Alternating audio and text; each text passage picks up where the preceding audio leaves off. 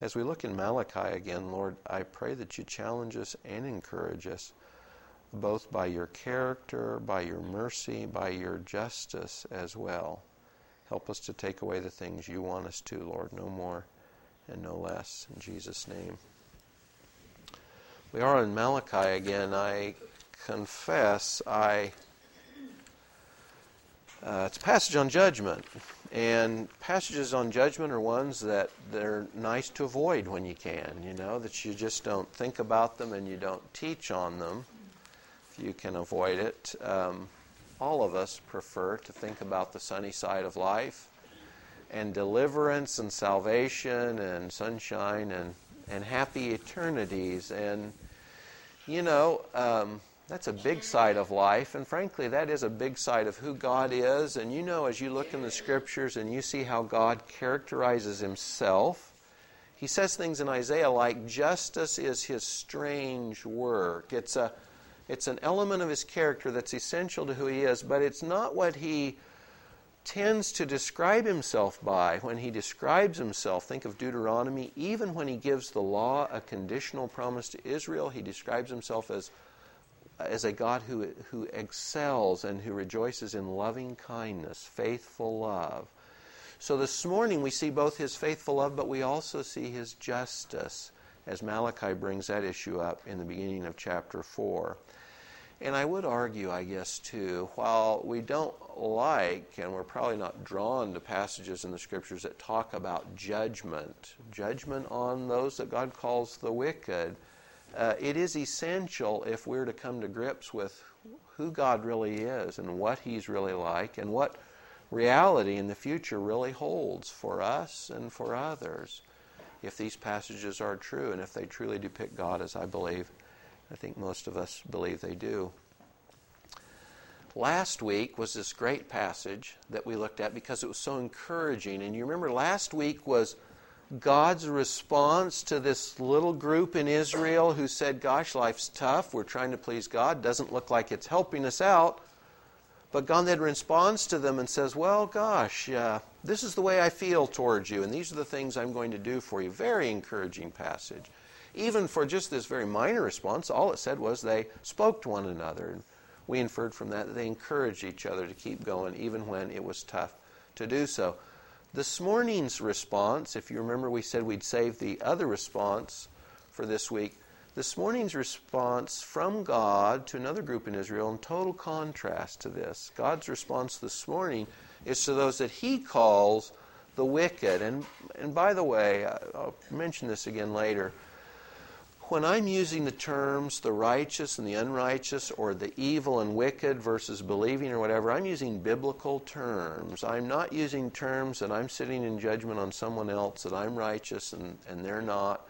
I'm using biblical terms that God is using about one group of people and another. So when we use these, we're not saying that somehow we're elevated, we're exalted, we're better than others. We're using God's terms, His designations for one kind of person and another kind of person. By the way, you know, we have the temptation in our culture, very much like Malachi's day, in which we look at the short term and we look at levels of success.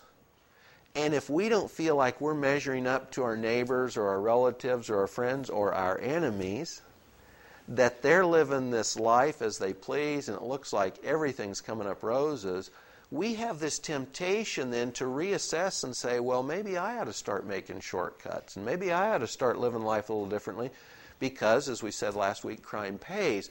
This passage in Malachi, though, reminds us that if that's the view of life we have success on the short term, it is indeed short sighted, and you've got to go to the end of the story to determine if that's really the kind of success you and I want. How does it turn out in the end? Not does it, what does it look like in the short term, or does it appear to be a benefit worth having in the short term? It's the final analysis that we're really after, and that's what Malachi addresses this morning. I'm going to start in Malachi 3 at verses 17 and 18 just so that we can jump in to the first three verses of chapter 4 with the intended contrast. In chapter 3, God's responding to that little group who said, Hey, we're going to encourage each other to keep honoring God even though the times are tough. God said, They're going to be mine on the day that I prepare my own possession, the apple of my eye. God said, My special treasure, those folks that I consider my jewels, my treasure. And I'm going to spare them as a man spares his own son who serves him. So you will again distinguish between the righteous and the wicked, between the one who serves God and the one who does not serve him, because in Malachi's day there was a bit of confusion. Chapter 4 For behold, the day is coming, burning like a furnace. All the arrogant, every evildoer will be chaff, and the day that is coming will set them ablaze, says the Lord of hosts, so that it will leave them neither root nor branch. But for you who fear my name, the Sun of Righteousness will rise with healing in its wings. You will go forth and skip about like calves from the stall. You will tread down the wicked, for they will be ashes under the soles of your feet on the day which I am preparing, says the Lord of hosts. Going back to verse 18. And the thought of the Jewish group in Malachi's day what gives? What's successful? Is there any difference between the righteous and the unrighteous? Well, verse 18, God said, You're going to distinguish again. It will be clear in the future who the righteous and the unrighteous are. Why? Well, because God says, I'm going to come in judgment. And when I come in judgment, the righteous will be clear as the righteous, and the wicked will be clear as the wicked. There will be absolutely no confusion left. In Malachi's day, just as in our day, sometimes there's confusion. If we're looking at results, sometimes we might say it looks like the unrighteous are the successful ones doing the right thing. They look like the righteous, just like in Malachi's day. God says, well, that, that'll all be cleared up because I've set a day in which I'm going to come, and I'm going to come in fiery judgment. And my presence in fiery judgment will end all confusion on who's acceptable to me and who isn't, on who the righteous and who the unrighteous are. He uses this term burning like a furnace. That God's presence on this day of judgment would be burning like a furnace. I'm going to follow this up a little bit because I think it's important. This issue about God's presence, His coming to the earth on this day of vengeance or wrath, he, he uses in terms of fire. The imagery is of this burning oven. Now, this is helpful, and I think it's interesting for a couple of reasons. The first is that if you start looking through the scriptures on depictions of God, fire is one of the most consistent. And we'll look at some passages here in a minute. And the other reason is because of this. Uh, what does fire do? What is the effect of fire on a thing, on anything? And, and this is the deal fire reduces a thing to its essential nature fire reveals a thing for what it really is. Think about this for just a minute. If we put a torch to this building, anything that's wood in it would burn up. And what looks like it's solid would actually be reduced to ashes because, in fact, it's, it's carbon. It's a series of carbon molecules. And the fire would test those molecules and it'd burn them up and it'd leave ashes. So we would know in the end that that wood that looks substantial it really isn't very substantial. It's a series of carbon particles. So the fire would show the wood as essentially insignificant. Soot and ashes, twigs, hay, stubble, anything along this line you think of, fire comes to it and it says, boy, this is not substantial stuff. Why? Because it's reduced to what scientists call a more, it's more stable a state. So rust does the same thing to metal, doesn't it? Rust is slow fire and it reduces steel components to a more stable substance. Well, that's what fire does to anything that's consumable. On the other hand, think of this what does fire do to silver or gold or jewels? What does it do to them? Doesn't do a thing. That is, if it's pure gold, the fire just shows you, you put the pure gold in, you melt it down. What, what do you have? You, you start with pure gold, you end with pure gold. It doesn't diminish it in the least. So, on one hand, fire shows wood, hay, and stubble to be inconsequential. Ashes, soot, that's what it really is. But fire also shows precious gems and jewels, like God had said Israel was to him, and precious metals as gems and precious metals, that they really were what they appeared to be. One group of components is not what it appears to be, and the fire proves that. The other are what they appear to be. They're genuine, and the fire simply proves that. Looking at this thing about God's appearance, I'm assuming this is why God says He's like a fire, because He shows things the way they really are. His presence show things the way they really are. I was looking up in Genesis and I found that the first description of God in the Bible is in Genesis 15. Now, if you think about this, you'll read about God walking in the garden, but it doesn't describe him and it doesn't tell what he looks like. And you'll read about God speaking to Adam and Eve and Cain and Abraham before Genesis 15, but it never describes him. It doesn't say what they saw. Are you with me? Doesn't describe him. The first description of God's appearance is Genesis 15 7. That's the first. So the first occurrence we have a description of God is in Genesis 15, and this is the setting. God's come down to make a covenant with his friend Abraham. So he's commanded Abraham to do the things that they did to make a covenant in those days. You go out and you get some animals, some sacrificial animals, you slaughter them. You cut their carcasses in half. And then the parties of the covenant walk between the pieces of the animal, and it's as if to say, May God do this to me, may I be destroyed, just like these animals, if I fail to live up to the covenant. That's the picture in Genesis 15.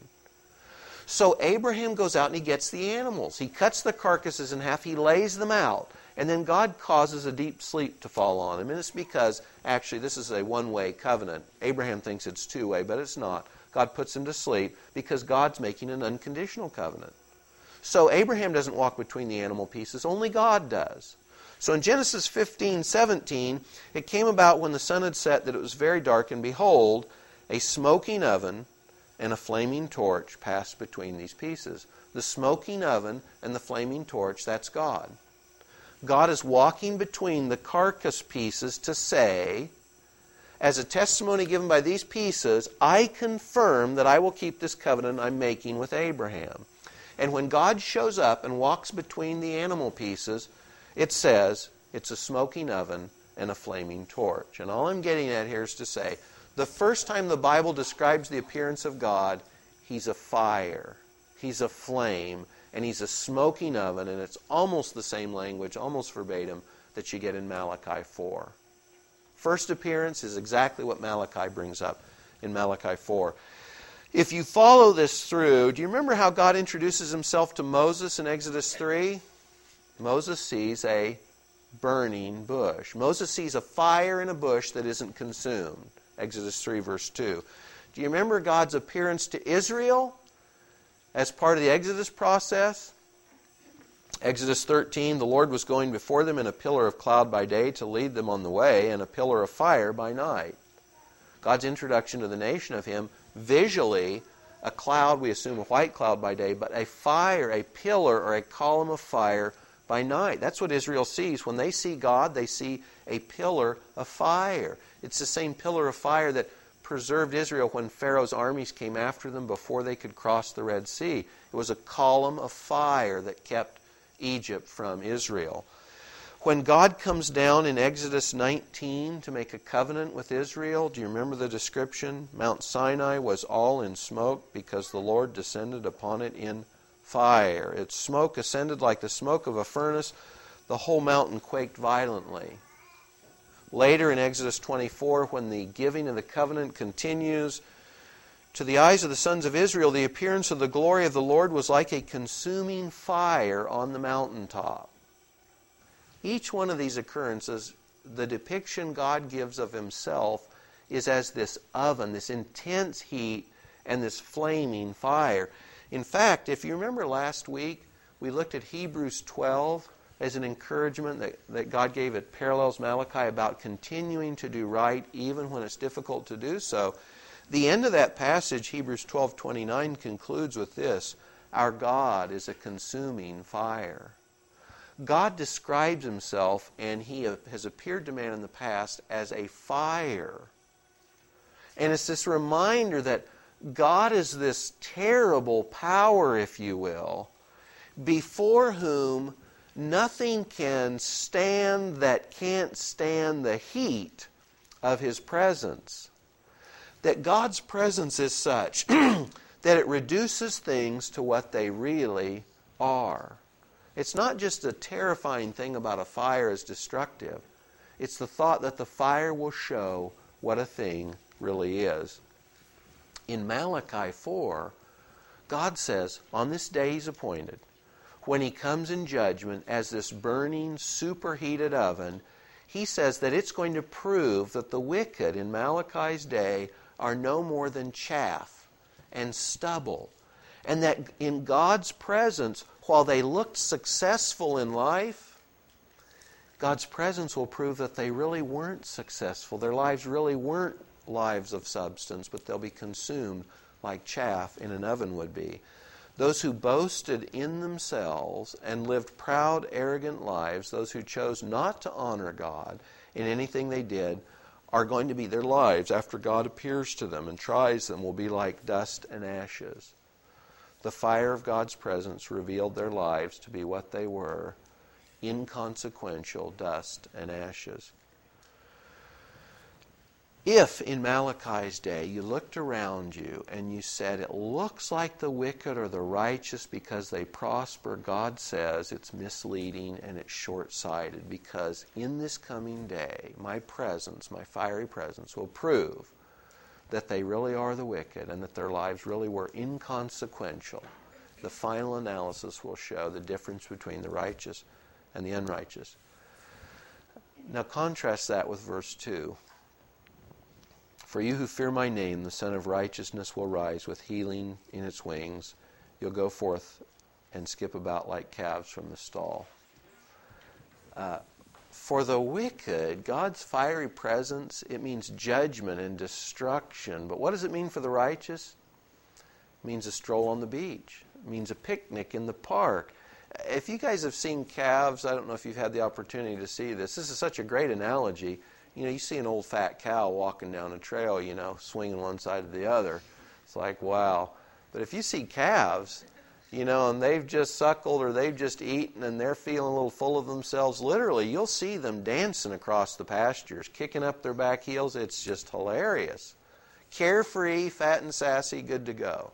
Well, that's what God says.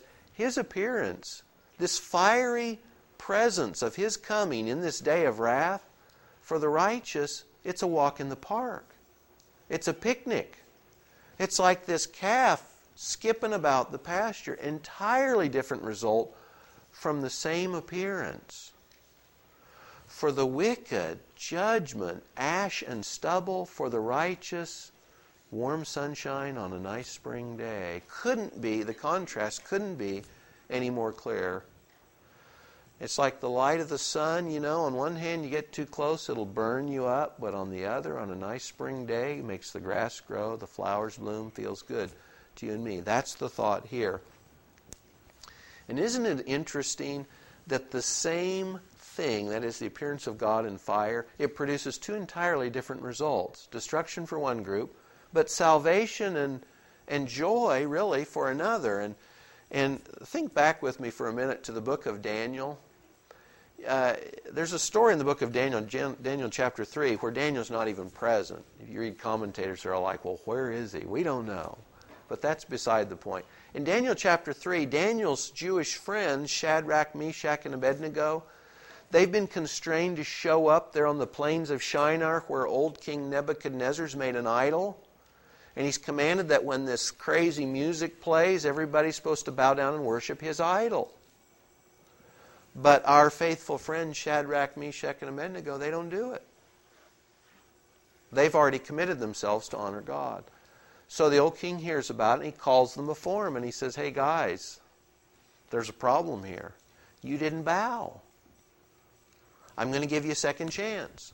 So when the music plays, when I strike up the band, you guys bow down, we'll call it good. We'll forget that little mistake. But of course, they say, Hey, king, we don't even need time to consider this. We're not going to bow. We made our minds up a long time ago come hell or high water, come fire or whatever you do, we're going to remain true to our God. We're going to honor God, just like the Jews in Malachi's day. We're going to honor God. So, our God, He can deliver us, and He might. But even if he doesn't, we're not going to bow. So Nebuchadnezzar, I love this phrase. It says his facial expression was altered. You've seen somebody so mad they're just their face gets confused. That's what his he can't believe these guys aren't doing what he said. He's threatened them with the best thing he's got. In fact, he said, What God can deliver you out of my hand? I've got you. There's the oven. Obey or perish. And so he says, he's so ticked, he says, heat up the oven seven times hotter than it normally is. And then I love this. It says, certain valiant warriors. Valiant warriors. Why, did, why were they valiant? Well, they got to tie these guys up, and then they've got to go pitch them in this superheated oven. They had to be valiant because they had to get up close enough to pitch these guys in. So they tie them up, they walk up, and they throw them in the fire. This fire is so hot that these valiant warriors die from the heat that it took to get close enough to throw in our three friends. But what happened to our three friends? Nebuchadnezzar, apparently from a safe distance, can look into that oven. And what does he see? he said, I see four men, three were thrown in. I see four men loosed and walking about in the midst of the fire without harm. The appearance of the fourth is like a son of God's. The valiant men who are opposed to God are consumed by the fire. They're not even in the oven, they just get close enough to be consumed. But what happens to God's men? Their bonds are consumed. They're freed by the furnace by the fire in the furnace. And they not only are freed, they're walking about unharmed, untouched, and they're fellowshipping with God. We assume this fourth one, Nebuchadnezzar says, looks like a son of God's, is pre incarnate Christ. So the fiery furnace for one group is death and destruction, and for the other it's a walk in the park. And it's fellowship with God and it's freedom, but it's brought about by exactly the same condition. Same condition, two entirely different outcomes. You know that if you talk about terms like the wicked or judgment in our culture, you're certainly perceived as narrow minded, bigoted, judgmental, you know, you name it. That's why I try and be careful when we talk about things like this that we're using God's terms, not ours. We're not elevating ourselves and demoting others so that somehow we feel better. We're not, as in Isaiah's day, saying, we are holier than others. But God talks about judgment. God says He's a God of judgment. He talks about justice. He calls some wicked and some righteous. And so we're only being accurate to do so. And if you remember last week, we talked about the fact that God said when He's acted in judgment in the past, in history, He does so that other generations would know He is a God of justice and He would judge. So we looked at Genesis 18 and 19 last week, in which God judged Sodom and Gomorrah. And then we looked in 2 Peter 2, and we saw that Peter said, going back to that story, if God did that then, he will do it again. God says throughout history, and he's displayed in the past, he's a God of judgment as well as mercy. And by the way, if I forget to say this later, you guys know God's judgment and His mercy are both perfectly displayed when Jesus Christ dies on the cross. God proved when Christ died on the cross that He was a God of judgment because Jesus was being punished for sin, for unrighteousness. God is a God of judgment, of justice, because He was willing to pour out His wrath even on His own Son because His Son was taking our place receiving the penalty due our sins, God is a God of judgment. But of course, the fact that Christ is present at the cross as our substitute also says God is a God of mercy. He's both, perfectly so. To me, one of the most glorious and terrifying passages in all the Bible is one you don't hear read very often, but it's in 2 Thessalonians chapter 1, and it brings up exactly this same theme about God's future coming to the earth in judgment and in mercy. Paul's writing to the Thessalonian church, and like the Hebrew Christians, Hebrew addresses, they were suffering. It was costing them something to be a Christian. They were being persecuted.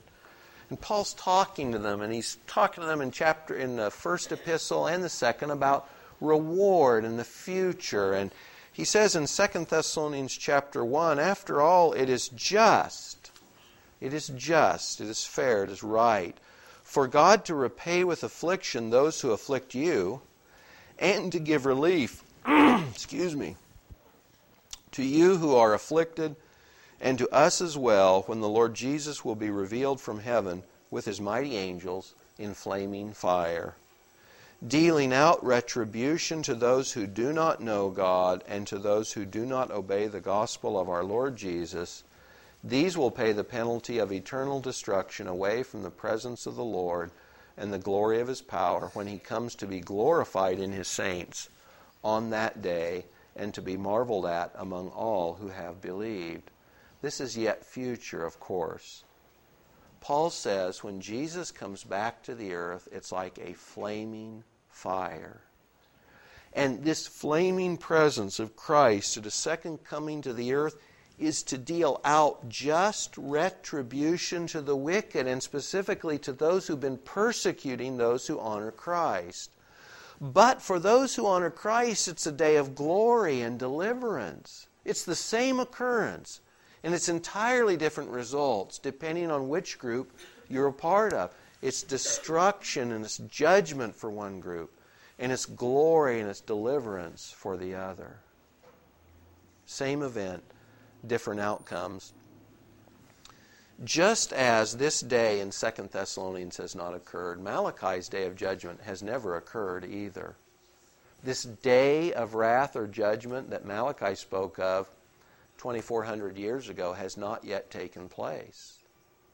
This fiery presence of God on the earth to do justice has not yet occurred. We are not going to get into the uh, issues about when things occur, what's the timeline for the future. I that's not where we're going this morning. But let me say this everyone's life, everyone in this room, and everybody in Malachi's day, and everybody in Paul's day, everybody that's lived is going to face a fiery trial. That is, a trial before God's fiery presence. For Christians, this has nothing to do with salvation. Um, it has nothing to do with sin or God's wrath. Do you know that for a Christian, God can never punish a Christian in the sense of judgment? Because if he did, he'd be breaking his own covenant.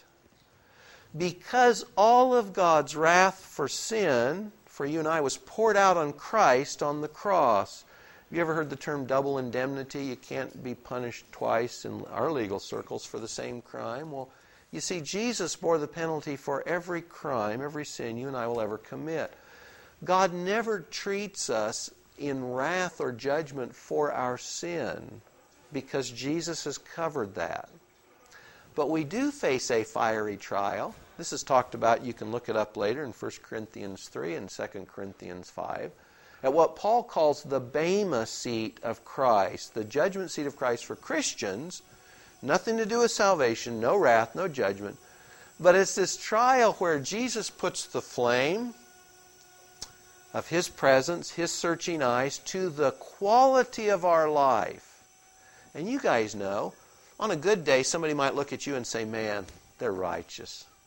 They're godly. They're cool. They're successful, whatever. And you might know better.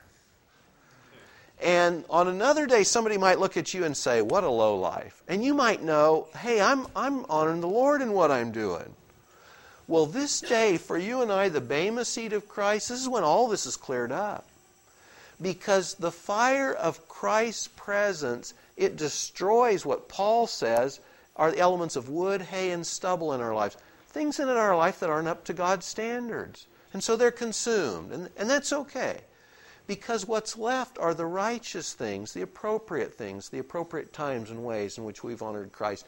And what's left is gold and precious metals and jewels. And, and God is going to reward us for those things. So this isn't a negative in the sense of wrath or judgment, it's a liberating uh, fire, if you will. Liberates us from the elements of our past and our history that weren't, weren't up to God's standards, but leaves the things that God wants to reward. You may never be rewarded in this life for godliness, may never happen. But you will in the future. Now, for the unrighteous, there's also a, a time coming of the fiery presence of God in judgment. Now, for some, this will literally be a day in their life on the earth. if their life, when Jesus comes back, as 2 Thessalonians talks about, or as Malachi 4 talks about, they will be present when the fiery presence of Christ returns to the earth and judges their lives right then. So for some, this day, it's going to be a day in their life, in their lifetime. If it's not, though, it wasn't for the people in Malachi's day. It didn't happen that day that God said would come. Didn't happen. Didn't happen for the people in Paul's lifetime. May not happen for the people in your lifetime and mine. Hard to say. But it will happen. And for them, if it doesn't happen as a day in their life, as it has not for most people, it'll still happen as uh, Revelation 20 talks about it the great white throne judgment of Christ. Again in Revelation 20. So it'll be a day in which the dead stand before Christ and they're judged for the deeds of their life. For some, they're alive. It's going to be Zechariah 14, Matthew 24 and 25, Revelation 19, when Jesus literally descends to the earth and puts things right. For others, for most, though, it'll be standing before Christ at the great white throne judgment in which the dead are judged. This is just all to say most of us are going to live life like these other folks have, and we won't see this day of judgment. But it doesn't mean the judgment's not coming. It doesn't mean this day of revelation isn't coming. It's still coming. So that we can't be short sighted and say, well, not in my lifetime. Well, that doesn't matter. That day's still coming. That day of revelation by the appearance of Christ will still come you and I are faced uh, all the time with decisions and temptations, um, whether it's at school, at work, friends, relatives, whatever, whatever your life is, is taken up by, wherever you live and with whomever you live. You'll face temptations to take shortcuts or to do something because it looks like in the short term it's easier. It's easier. Or maybe you could save a few bucks if you cheated on your taxes. You know, or maybe you don't have a license to drive, but you drive anyway. Or there's a million and one things. I mean, all of us face temptations. And you'll be tempted to say no to your values and your faith in Christ to gain a short term benefit, what looks like a success to you. Malachi says, don't do it. Don't go there because there's a day coming in which the fire of God's presence will prove the value of your life and your decisions and your activities and what you involved yourself in, what you refrained from. There's still going to be this trial. So even if it's not short term, don't don't make the mistake. Don't give in to the easy. Don't don't choose what looks like the successful road when that road's opposed to what God and Christ want for your life we are to live in light of eternity because the fire will still come, even if not in our lifetime. Let me close with a scripture out of uh, 2 Peter. Same theme. Pete says about the future, the day of the Lord will come like a thief, in which the heavens will pass away with the roar, and the elements will be destroyed with intense heat, and the earth and its works will be burned up. Since all these things are to be destroyed in this way, what sort of people ought you to be in holy conduct and godliness? Looking for and hastening or anticipating the coming of the day of God, because of which the heavens will be destroyed by burning and the elements will melt with intense heat. But according to his promise, we're looking for new heavens and a new earth in which righteousness dwells. God is a God of mercy. He delights in loving kindness, but He's also a God of justice. And He says in the end, not only our lives, but the earth we inhabit and the, the star, at least some element of the physical creation around us, it's going to be burned up by God in judgment so that He can get rid of what was inadequate and deficient and start over with everything made right. One last quote from Peter. Peter said in his first epistle, If it is with difficulty that the righteous is saved, what will become of the godless man and the sinner? Though God delights in mercy, He's also a God of justice. And if we spurn God's mercy poured out in Christ, Peter says, What's left? See, if it was with this great difficulty, Christ giving His life for you and I, that the righteous are saved, if the unrighteous neglect that, reject that, well, what in the world could be left for them? but God's judgment. You remember, we're talking about living counterculture lives, and I believe in this passage in Malachi, we're just remembered that to live lives contrary to the flow of the culture around us, we have to live life in light of. We have to make decisions in light of a future day which is going to reveal the quality of our life through fire. You and I love God. You remember the initial deficiency Malachi relates to Israel? You and I love God when we make decisions in our life based on the reality of God testing our lives by fire. It doesn't always look like that. But for you and I, we display faith and we display love for God when we say, Lord, we know you're true to your word. We know there's a day of testing and fire to come, and we choose to honor and trust you, even if in the short term it doesn't look beneficial, it doesn't look like it's successful for us. We know you're true to your word. We know you're a God of justice and mercy. And so we're making decisions in our life in light of that, counting on you, and counting on you to make it right in the end. That's how we love and honor God today. Let's pray.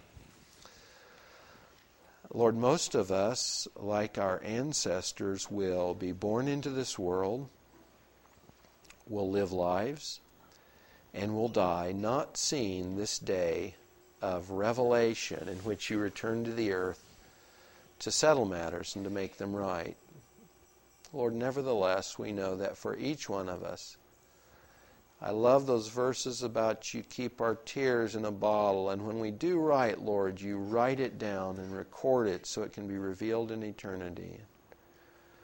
Father, we thank you that to be heirs of salvation is as easy as simply saying yes to the offer you've made in your Son, the Lord Jesus Christ. Lord, you could display no greater love than you did by offering up your own Son in judgment so that we could receive your mercy.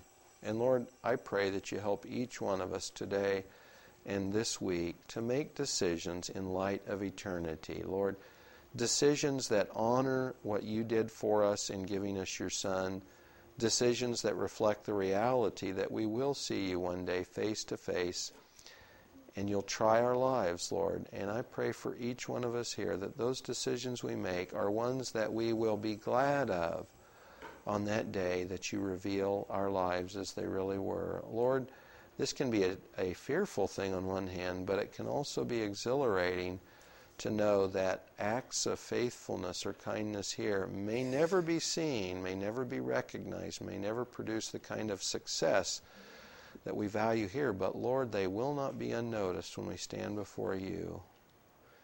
We thank you for that, Lord. Thanks again. In Jesus' name, amen.